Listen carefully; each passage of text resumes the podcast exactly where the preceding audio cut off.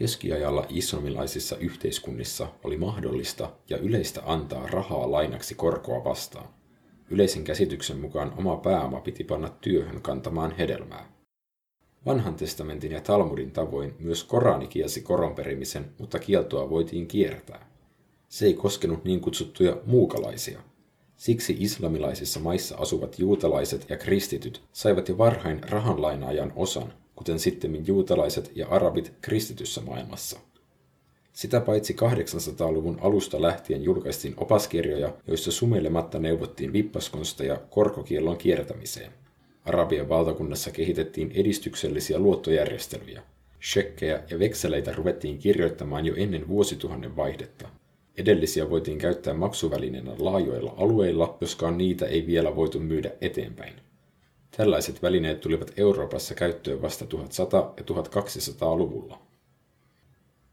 Tervetuloa historian nurkkapöytään. Minä olen Ilkka Hemmilä. Ja minä olen Heikki Laurila. Tänään historian nurkkapöydässä keskustellaan saksalaisen talous- ja sosiaalihistorioitsija Jürgen Gokkan kapitalismin lyhyestä historiasta. Kirjan on julkaisut Gaudeamus tänä keväänä. Kerro Ilkka, minkä takia valitsit tällaisen alkulainauksen? Eli kyseinen katkelma siis tosiaan kertoo Arabian niemimaasta keskiajalla ja siellä valinneista rahanlainauskäytännöistä ja miten kauppiaat joutuivat sopeutumaan kulttuurin ja uskonnon asettamiin rajoitteisiin. Ja se oli oikeastaan hyvä tiivistelmä teoksen teemoista sikäli, että vaikka Kokka puhuu taloushistoriasta, niin siitä huolimatta hänen teoksensa ottaa huomioon myös muita kulttuurisia aspekteja. Ja se oli ainakin omasta mielestäni teoksessa ehkä se kaikkein antoisin osa. Kulttuurin, uskonnon ja politiikan huomioiminen tuntuu olevan keskiössä itse asiassa koko Kokkan tuotannossa. Hän totesi vuonna 2010, että taloushistoriaa ei oikeastaan voi kirjoittaa ilman, että nämä ei-taloudelliset asiat huomioidaan. Ja se tekee tästä teoksen lukemisesta miellyttävän helppoa sikäli, että vaikka ei olisi taloushistoria ihan täysin hallussa, niin sieltä tulee muuhun historiaan liittyvää tekstiä niin paljon, että niitä asioita pystyy liittämään aikaisempaan kontekstiin, mitä lukijalla sitten toivotaan ehkä tiety, tietyllä tavalla olevan. Sanoisin, että lukion pakolliset historiakurssit antaa varmaan ihan riittävän hyvän pohjatiedon tämän kirjan ymmärtämiseen. Mutta ehkä ne on myös tietynlainen pakollinen vaatimus. Tämä on aika lyhyt teos. Tämä on alle 200 sivua koko kirja. Ja se varsinainen tekstiosio on ehkä 150 sivua. Eli Kokkalle ei jää ihan kauheasti aikaa määrittelyihin tai taustotuksiin.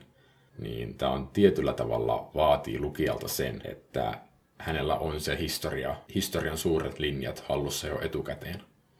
Esimerkiksi kun puhutaan vaikkapa Kiinan historiasta, niin siitä ei kuitenkaan ihan kauheasti puhuta. Kokka ehkä olettaa, että lukija tietää, että milloin oli kiinalaiset suuret dynastiat. Eli, eli silloin kun Eurooppa oli vielä keskiajalla, niin Kiinassa oli suuria kauppalaivastoja hetkellisesti, jotka sitten kiersivät Tyyntämerta ja Intian merta. Mutta toisaalta Kiina ja Euroopan ulkopuoliset alueet on kumminkin tässä kirjassa aika lailla sivujuonne, ja hän taitaa kirjan alkupuolella myöntää, että hän tuntee itse parhaiten länsi-eurooppalaisen kapitalismin, joten hän kirjoittaa pääasiassa länsi-eurooppalaisesta kapitalismista. Toki, mutta mä olen sinänsä ihan kiitollinen, että hän yrittää edes ottaa huomioon vaikkapa Kiinan ja Arabian, koska hän kritisoi aikaisempaa kapitalismikirjallisuutta siitä, että ne ohittaa Euroopan ulkopuoliset alueet tyystin. Tässäkin ne tulee ehkä esille tosi kapeasti, pyöritään hyvin paljon nimenomaan Euroopassa, vaikka se lähtee liikkeelle sieltä Kiinasta ja Arabiasta, mutta tosiaan sitten uudella ajalla, kun kapitalismi lähtee kunnolla kehittymään siinä 1600-1700-luvulla, niin sehän tapahtuu nimenomaan Euroopassa. Ja sitten tämä on tietty historian tutkimuksessa ollut perinteisesti aika iso ongelma, että asioita tarkastellaan nimenomaan Euroopan näkökulmasta.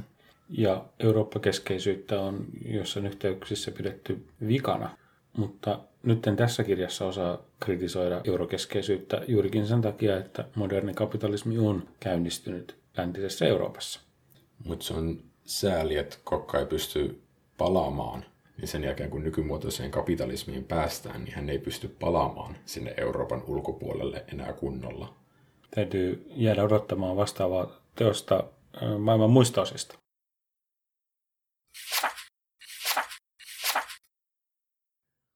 osista. Tämähän ei ole varsinaisesti maailman taloushistoriaa, vaan nimenomaan kapitalismin historiaa. Kyllä, ja Kokka on siinä mielessä rohkea historian tutkija, että hän on luonut itselleen kolmikohtaisen määritelmän kapitalismille.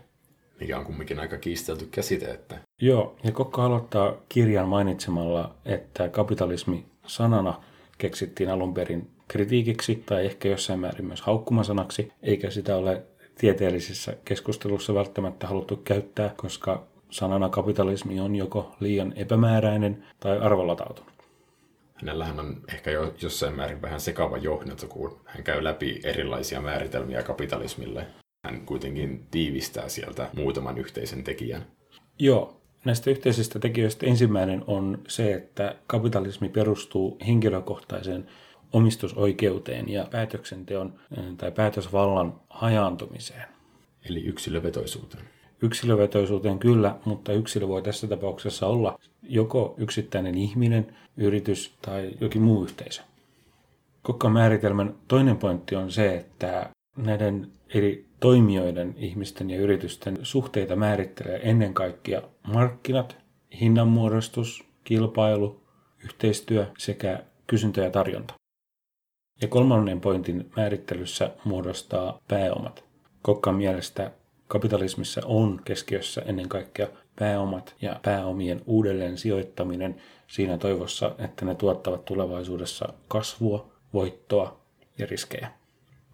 Nämä kuulostaa ehkä vähän kuivilta pointeilta, ja voin sanoa, että mulle oli ainakin alussa hiukan hankala lukea sitä määritelmää, kun ei tiennyt vielä, että mikä merkitys sillä tulee olemaan. Mutta sitten kun Kokka lähtee käymään läpi kapitalismin maailmanhistoriaa, niin hän just erittelee eri vaiheita, että missä jokin näistä ilmiöistä alkaa pikkuhiljaa nousta esille. Mutta sitten, että ollaan varsinaisessa nykypäivän kapitalismissa, niin se vaatii, että nämä kaikki ilmiöt syntyy Euroopassa 1600-1700-luvulta alkaen. Et sitä ennen esimerkiksi on kauppiassukuja Kiinassa, Arabiassa, Euroopassa tai yksittäisiä kauppiaita, mutta heillä se toiminta on vielä henkilökohtaista. Vasta myöhemmin se alkaa enemmänkin mennä just näihin yrityksiin, jossa se pääoma on nimenomaan kiinni firmassa eikä ihmisissä. Kiinnititkö Ilkka huomiota siihen, että Kokkan määritelmässä ei mainita yrityksiä?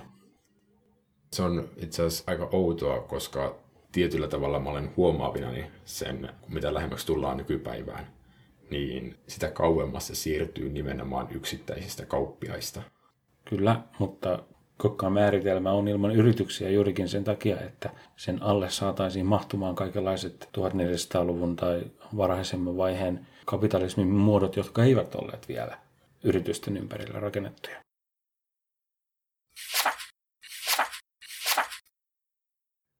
Kokka tosiaan, kuten todettua, kirjoittaa nimenomaan kapitalismin historiaa, ei maailmantalouden historiaa.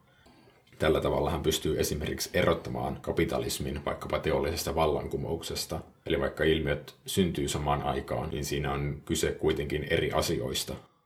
Teollisesta vallankumouksesta tulikin mieleen, että kirjasta saa kyllä sellaisen kuvan, että teollistuminen Isossa Britanniassa muodostui aika merkittäväksi murroskohdaksi kapitalismin historiassa. Sillä Aiemmin kapitalismi oli liittynyt ennen kaikkea kaukokaupan tekoon, mutta teollistumisen myötä kapitalismi kytkeytyi myös tuotantotalouteen, toisin sanoen esineiden ja asioiden valmistamiseen.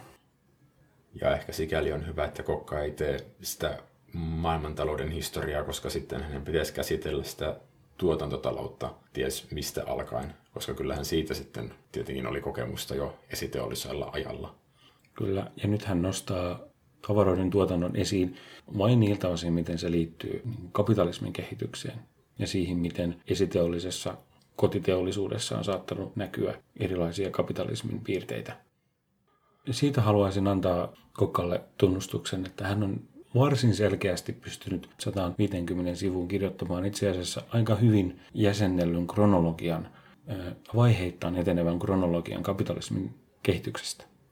Mutta kuten tosiaan nyt on hoettu, niin tämä on todella lyhyt teos. Mm. 150 sivua ja siinä olisi tarkoitus käydä läpi maailmanhistoria. Millaisia aukkokohtia sä Heikki huomasit?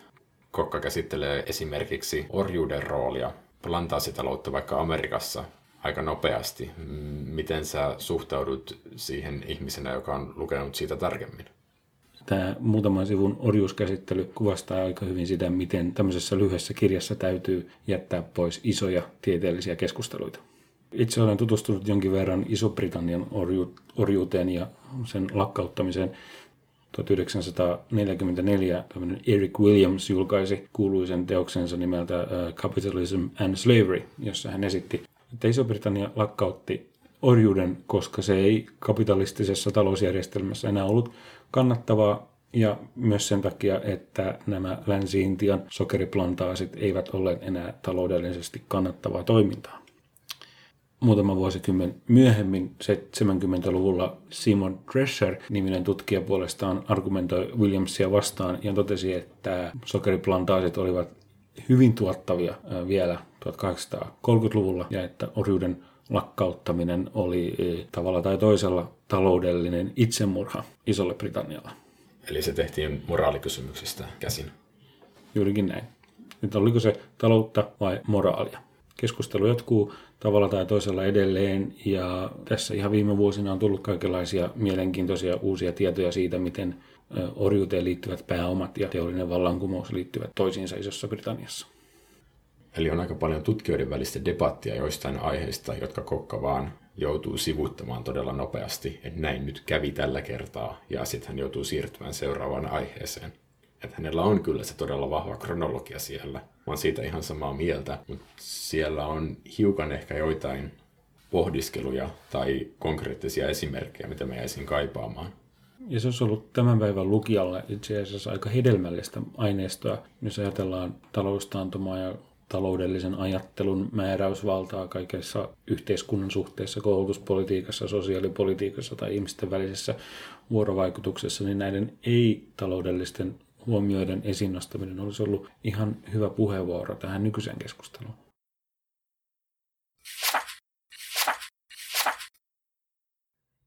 Itse asiassa välillä tätä teosta lukiessa tuli semmoinen fiilis, että tämä ei ole niinkään kapitalismin historian esittely kuin tietynlainen oikeastaan kapitalismin puolustuspuheenvuoro sitä esitettyä kritiikkiä kohtaan.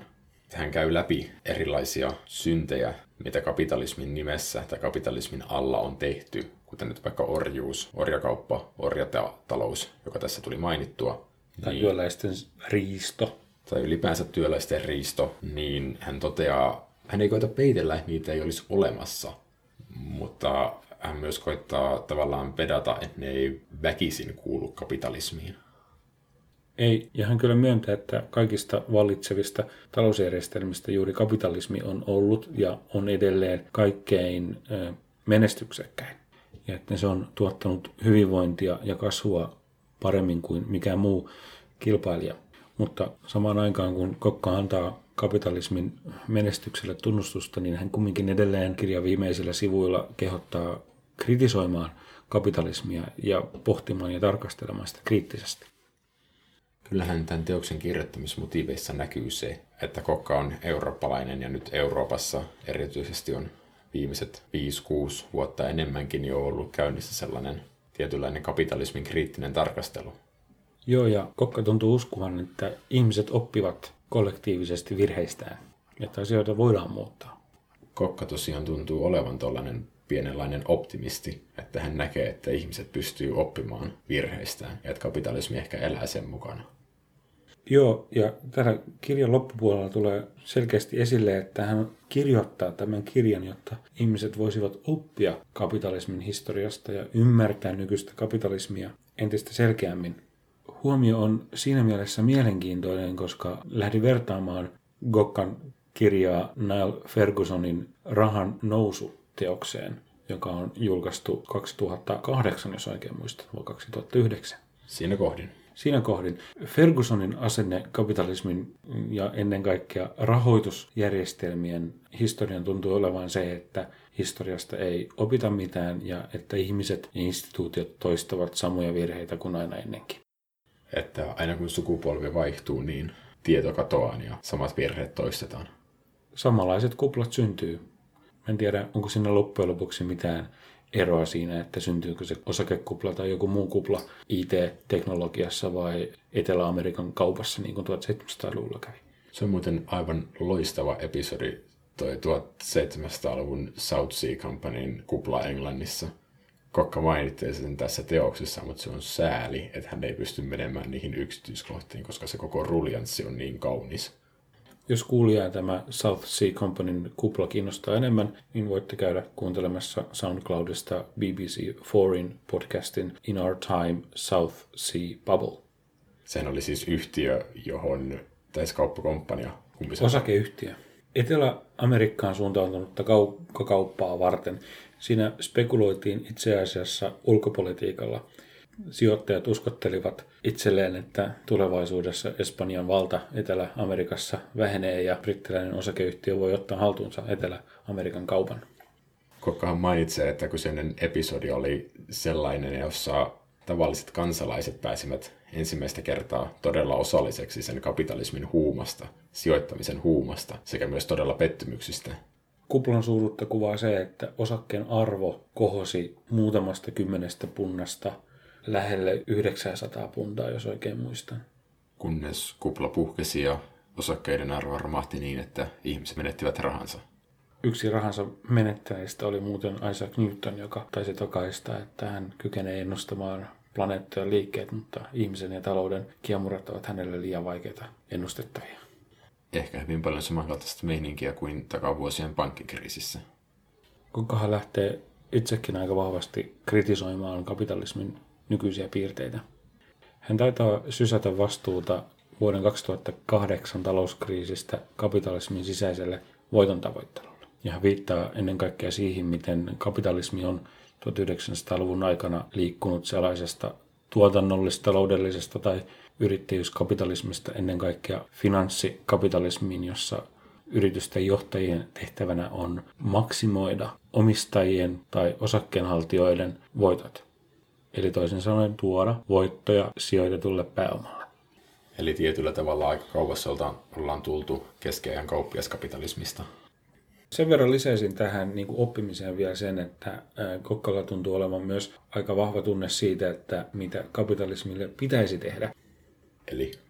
Kirjan loppupuolella hän huomauttaa, että valtiovalta on kyennyt hillitsemään kapitalismia ja sen epämiellyttäviä lieveilmiöitä, ja toteakin, että yksi modernin ajan ongelmista on se, että globaalille kapitalismille ei ole samalla tavalla globaalista julkista valtaa, joka pystyisi puuttumaan kansainväliseen finanssikapitalismiin ja sen ongelmakohtiin. Euroopan unioni taitaa olla ehkä aivan liian pieni toimija, jos puhutaan rahavirroista kaikkien mantereiden välillä. Kapitalismin tulevaisuus jää siis avoimeksi, mutta sulkekaamme tämä kirja sen lyhyestä historiasta. Ensi kerralla jatkamme suurten aiheiden parissa. Vertailemme erilaisia tapoja esittää maailmanhistoriaa. Vastakkain asettuvat lähes satavuotias ruotsalainen kirjasarja ja uusi Yhdysvalloissa tuotettu YouTube-videosarja. Tarkastelemme niiden avulla, että miten tapa esittää ja ymmärtää historiaa on muuttunut tässä vuosikymmenten saatossa.